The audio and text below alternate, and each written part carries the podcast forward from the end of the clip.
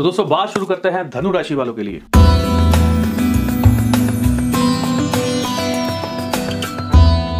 बात करते हैं लव मैरिज वालों के लिए। बहुत सारे जो प्रेमी प्रेमिकाएँ हैं, जो कि शादी करना चाहते हैं, घर वालों की अनुमति नहीं मिल पा रही थी। तो उनके लिए भी समय जो है बहुत ज़्यादा शुभ रहा है। अब आपको परिवार वालों की अनुमति मिल सकती है, परिवार वालों की हाँ हो सकती है।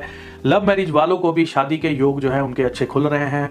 अच्छा हो सकता है उनके साथ घर वाले मान सकते हैं, जो कॉम्प्लिकेशन है डिस्प्यूटेड है, वो चीज़ें जो हैं आपकी ठीक हो सकती हैं।